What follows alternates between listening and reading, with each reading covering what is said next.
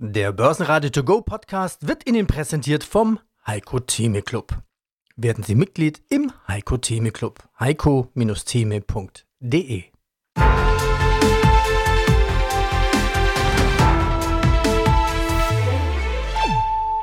Börsenradio Network A G Marktbericht. Ja, was war denn mit dem DAX los? Er hat sich bei knapp über sechzehntausend Punkte dann doch gefangen. Die U S A verliert sein Top-Rating. Fitch senkt die Kreditwürdigkeit der U S A herab. Aus dem Börsenradiostudio meldet sich Peter Heinrich. Heute ist Mittwoch, zweiter August zweitausenddreiundzwanzig. Also ich glaube nicht an einen schwarzen Schwan. Die Schlusskurse im DAX minus eins Komma drei Prozent, sechzehntausend zwanzig Punkte. M DAX minus eins Komma acht, achtundzwanzigtausend vierundvierzig Punkte. Und in Wien der A T X als Total Return siebentausendsechsunddreißig minus eins Komma vier Prozent. Ja, noch Lenzing nach Zahlen minus vier Komma sieben. Mehr dazu gleich im Interview mit Vorstand Stefan Sielaff. In einem unerwarteten Schritt hat die Ratingagentur Fitch die Kreditwürdigkeit der U S A herabgestuft. Trotz ihrer vormals erstklassigen Bonität, die mit triple A bewertet wurde, liegt sie nun eine Stufe niedriger bei triple A plus. In anderen Nachrichten erlebt der DAX einen Sturz von über fünfhundert Punkten innerhalb von zwei Handelstagen, fiel jedoch wieder unter die Marke von sechzehntausend Punkten. Trotz dieses Rückgangs ist die technische Lage nach wie vor solide und die Aussichten für den Bullenmarkt sind keineswegs verloren. Mein Name ist Stefan Sieler, C E O der Lenzing A G. Lenzing auf Erholungskurs. zweitausenddreiundzwanzig wird unser Comeback-Jahr. Die Zusammenfassung der Überschrift unseres letzten Interviews war Jahreszahlen zweitausendzweiundzwanzig. Lenzing, schwieriges Umfeld, rote Zahlen, Dividende gestrichen. Sie sagten, zweitausenddreiundzwanzig wird das Comeback-Jahr. Inner eins, gibt es da ein Comeback? Gemischte Zahlen bei Umsatz, EBITDA und Konzernergebnis. Kann ich zusammenfassen, Monat für Monat scheint es so, die Zahlen werden besser? Das ist eigentlich eine sehr gute Zusammenfassung. Das heißt, wir haben ja ein Comeback und wenn Sie gerade mal die beiden Quartalszahlen auch vergleichen, dann sehen wir einen deutlichen Trend in die richtige Richtung im Jahr zweitausenddreiundzwanzig und von daher ist Ihre Kurzzusammenfassung durchaus korrekt und wir sehen sowohl auf der Nachfrageseite, hier noch eher auf der Volumennachfrage eine Erholung gegenüber insbesondere dem Perfect Storm im zweiten Halbjahr, wenngleich die Preise noch unter Druck sind. Und wir sehen mit Sicherheit eine Erholung auf den Energie- und Rohstoffpreisen. Aber auch da ist festzuhalten, dass das absolute Preisniveau natürlich noch immer deutlich über dem Niveau ist, was wir vor dem Ausbruch der Ukraine-Krise gesehen haben. Nennen wir noch ein paar Zahlen. Die Umsatzerlöse gingen um drei Komma vier Prozent über den Vergleichszeitraum des Vorjahres auf eins Komma fünfundzwanzig Milliarden zurück. Periodenergebnis minus sechsundsechzig Prozent, fast zwei Milliarden Schulden. Eigenkapital passt rund siebenunddreißig Prozent. Gehen wir auf das, was Sie gerade angesprochen haben, so ein bisschen ins Detail ein. Starten wir mit der Energie, hohe Energie- und Materialkosten. Insbesondere die Textilnachfrage war eingebrochen. Hat sich denn diese Nachfrage verändert? In anderen Branchen ist es oft so, dass es um den Abbau von Lagerbeständen geht. Wie ist das in Ihrer Branche? Bevor ich auf Ihre Frage eingehe, möchte ich noch mal ganz kurz zu Ihrem Statement gehen. Ich finde es durchaus schwierig, den Vergleich zwischen den beiden ersten Halbjahren zu machen. Das Halbjahr erste Halbjahr zweitausendzweiundzwanzig hatten wir noch gar keinen richtigen Impact von der Ukraine-Krise. Und dann sehen wir hier natürlich jetzt schon deutliche Zeichen der Erholung, wenn wir insbesondere gegenüber den Quartalen eins, vier und drei, also vier und drei vom Jahr zweitausendzweiundzwanzig. Den Vergleich der beiden Halbjahre finde ich persönlich schwierig, weil makroökonomisch als auch geopolitisch reden wir über zwei unterschiedliche Welten. Dann kommen wir zur Nachfragesituation. Es ist in der, in der Tat so, dass sie im Fließstoffbereich oder wir nennen den Non-Woven-Bereich, haben wir eine sehr solide, stabile Nachfrage. Ist, ist glaube ich, auch nicht verwunderlich. Da geht es ja auch um Produkte wie Damenhygiene und da ist die Nachfrage relativ stabil. So, und dann haben Sie den Bereich Textil. Hier sehen wir in der Tat, dass ja die Inventare im zweiten Halbjahr zweitausendzweiundzwanzig stark erhöht waren. Wir sehen zwar eine Erhöhung des Umsatzes von zehn bis fünfzehn Prozent, aber der ist auch sehr stark inflationsgetrieben.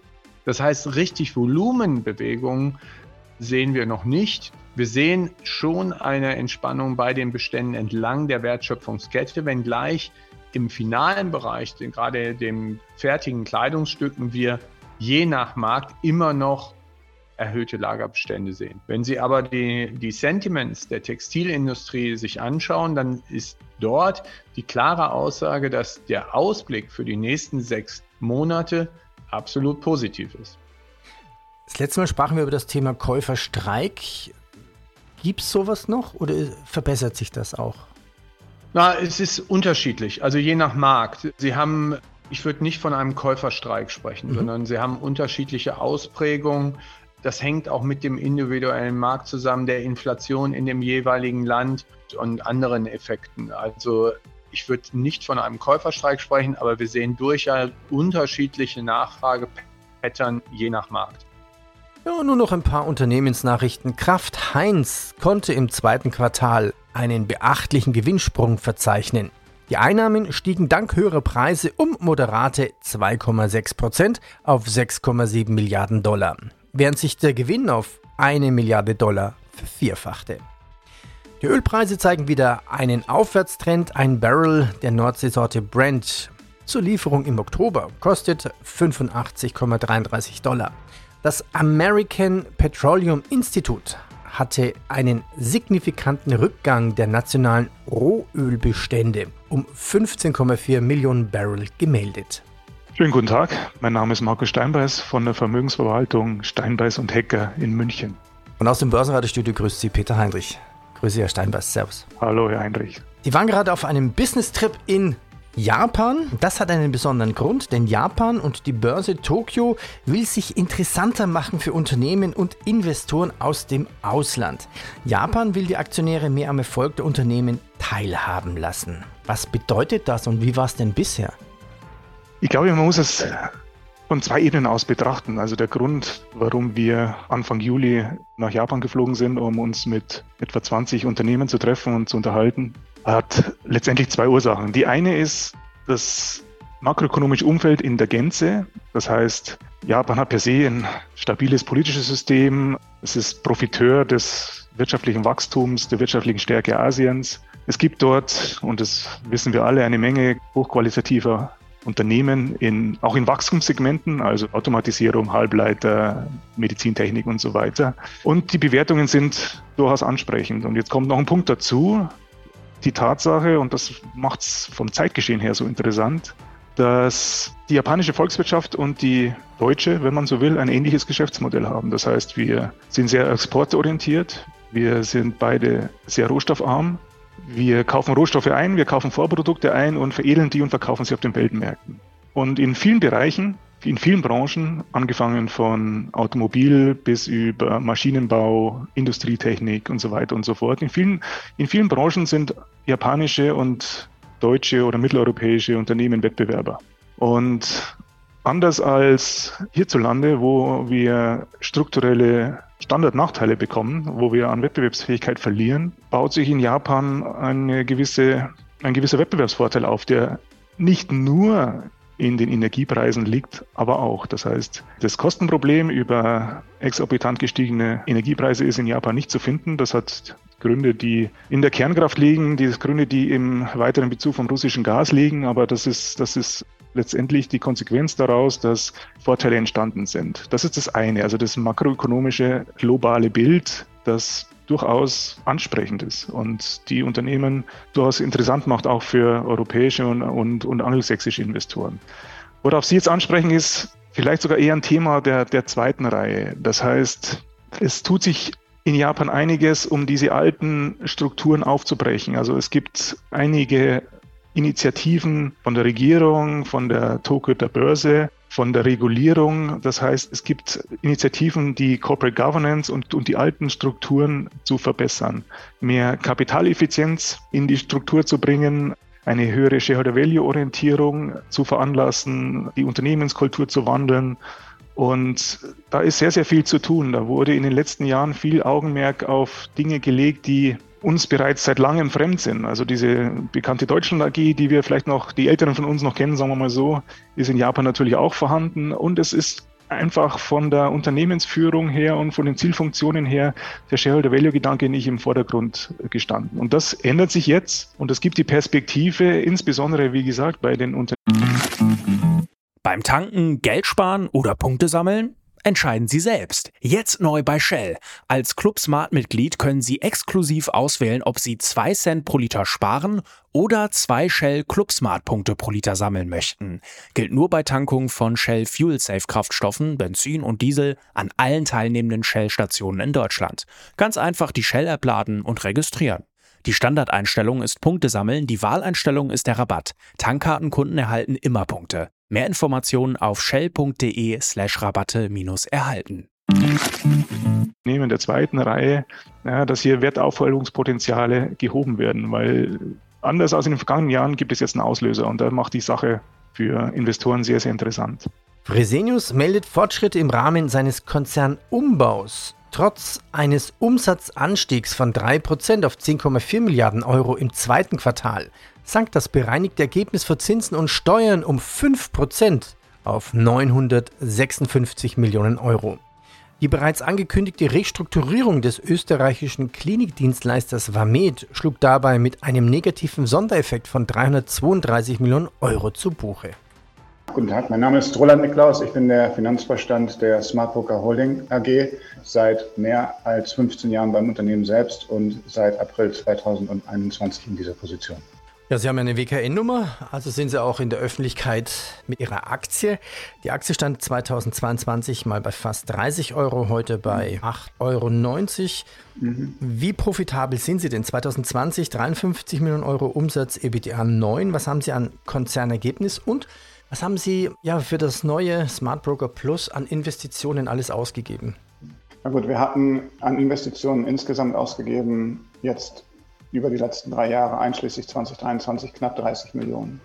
Und von diesen dreißig Millionen haben wir dann letztes Jahr auch als Lehrgeld ungefähr dreizehn wieder abschreiben müssen. Das hat uns allen sehr wehgetan, klar. Das heißt, wir haben über ein Drittel dieser Investitionen in Smartbroker Plus vielleicht, ja, so wie wir sie zu Anfang getätigt haben, nicht hätten tätigen sollen.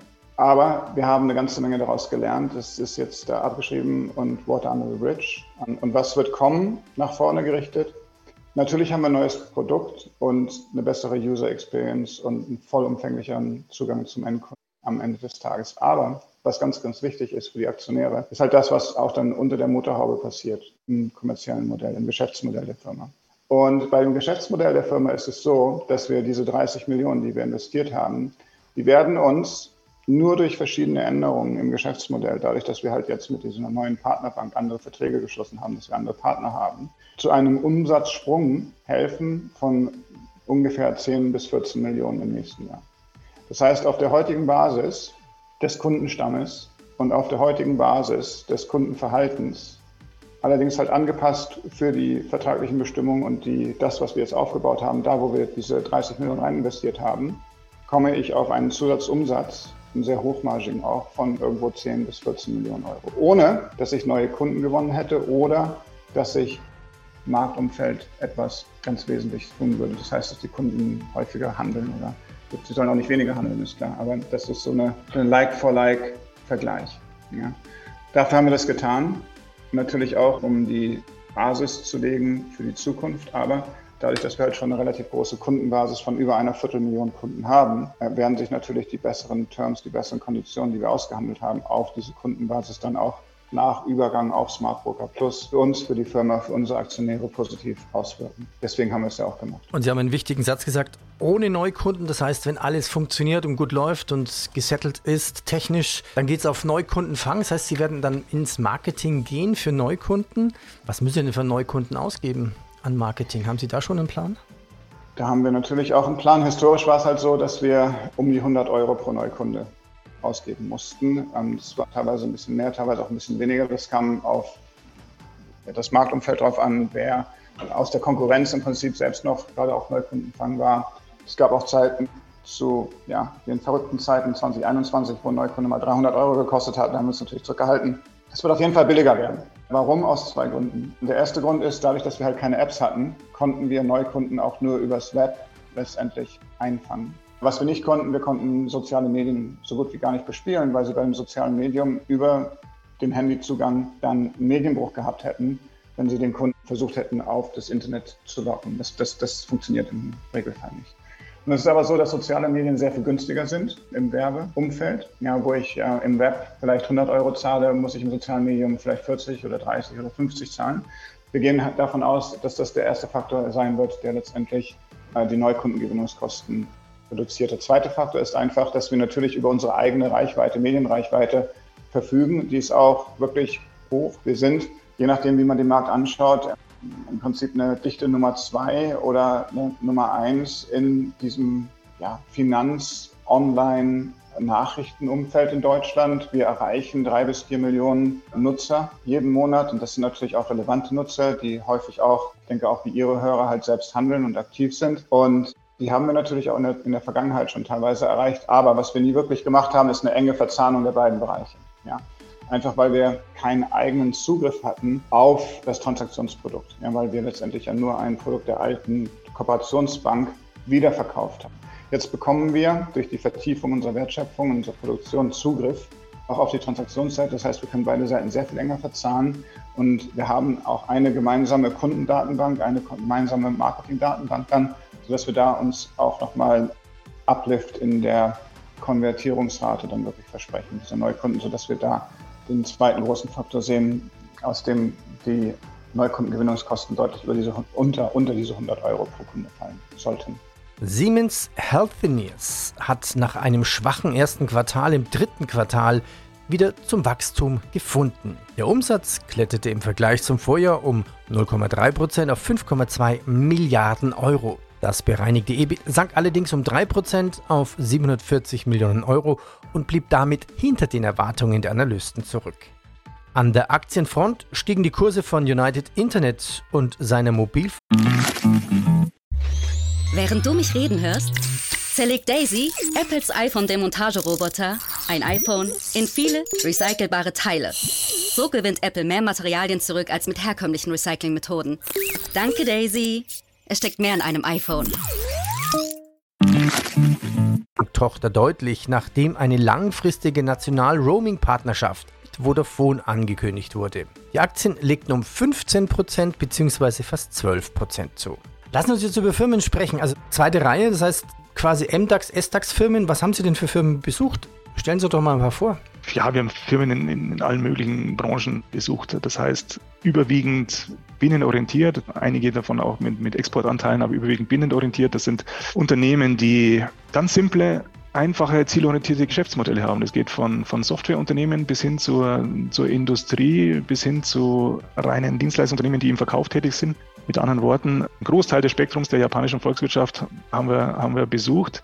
Was diese Unternehmen ausmacht, und das ist auch ähnlich mit, mit unseren Midcaps, dass sie ein relativ fokussiertes Geschäftsmodell haben. Das heißt, sie, anders als die großen Unternehmen, die, also insbesondere in Japan, die Konglomerate sind und die oftmals alles herstellen, ist es hier doch zu sehen, dass es eine sehr, sehr starke Fokussierung auf bestimmte Bereiche gibt. Ja, Beispiel, ja, Unternehmen, die in der Kühltechnik unterwegs sind, also quasi Kühlketten vom Produzenten bis hin zum, zum Konsumenten aufrechterhalten. Und Konsumenten meine ich jetzt nicht den, den privaten Konsumenten, sondern beispielsweise die Restaurants. Das heißt Kühlsysteme, Klimaanlage, Klimatechnik und so weiter und so fort.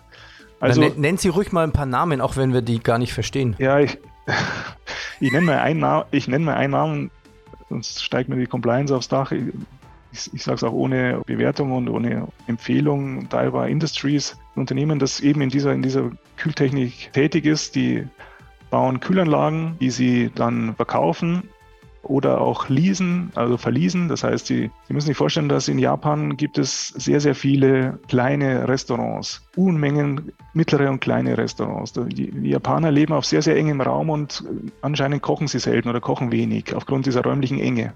Und insofern geht man für relativ wenig Geld sehr gut essen, aus unserem, aus unserem Blickwinkel.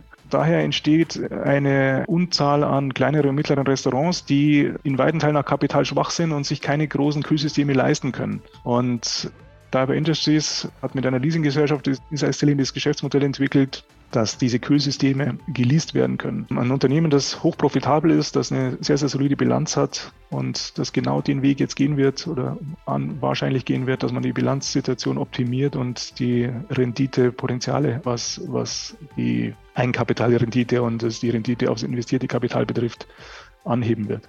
Ja, noch eine Meldung von einem Nebenwert, die Auto eins Group gab bekannt, dass sie nach Kosteneinsparungen im zweiten Quartal nun von einem geringeren operativen Verlust in diesem Jahr ausgeht. Unter Berücksichtigung vor Zinsen, Steuern, Abschreibungen sowie Sondereffekten wird der Verlust voraussichtlich zwischen fünfzig und siebzig Millionen Euro liegen. Energie. Hohe Energiekosten, Materialkosten, insbesondere die Textilnachfrage war eingebrochen. Was hat sich denn jetzt bei den Energiepreisen geändert? Also wir hatten in Deutschland zum Beispiel eine Meldung, Uniper, ein großer Energie-Gas-Lieferant, dem geht es plötzlich wieder gut. Wie groß hat der Druck bei den Energiepreisen nachgelassen oder ist es da gleich geblieben? Nein, natürlich haben wir auch im ersten Halbjahr zwanzig dreiundzwanzig sinkende Energiekosten gehabt. Aber festzuhalten ist, dass wir nach wie vor auf einem stark erhöhten Niveau gegenüber Vorkrisenzeitpunkt, also damit referiere ich zur Ukraine-Krise, sind. Und das heißt, wenn Sie jetzt die Energiekosten in Europa oder auch insbesondere in Österreich sehen, dann sind die, sofern hier nicht eingeschritten wird, wirklich ein chronischer Standortnachteil. Es gibt führende Wirtschaftsinstitute, die nehmen an, dass vorausblickend, wenn man sich die Energiekosten der nächsten Quartale und Jahre anschaut, die U S A einen Standortvorteil hat. Wir werden in Europa höhere Energiekosten um Faktor drei bis fünf haben. Wenn ich dann noch unsere verlangsamte und, und durchaus komplexe Bürokratie sehe, dann sehe ich hier wirklich eine toxische Mischung für die Industrie. Dann hier schnell nochmal der Hinweis, möchten Sie mehr Interviews hören? Unter börsenradio punkt de finden Sie diese und hier finden Sie auch die langen Versionen der Interviews. Die sind teilweise bis zu zwanzig Minuten lang. börsenradio punkt de, vergeben Sie ein Passwort und loggen Sie sich ein. Ja, und falls Ihnen der Podcast gefallen hat, bitte bewerten Sie uns gerne mit fünf Sternen. Ich danke Ihnen. Börsenradio Network A G. Marktbericht.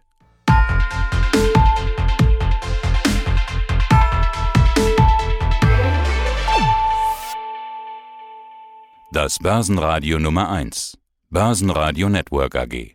Der Börsenradio To Go Podcast wurde Ihnen präsentiert vom Heiko Thieme Club. Werden Sie Mitglied im Heiko Thieme Club. heiko Thieme punkt de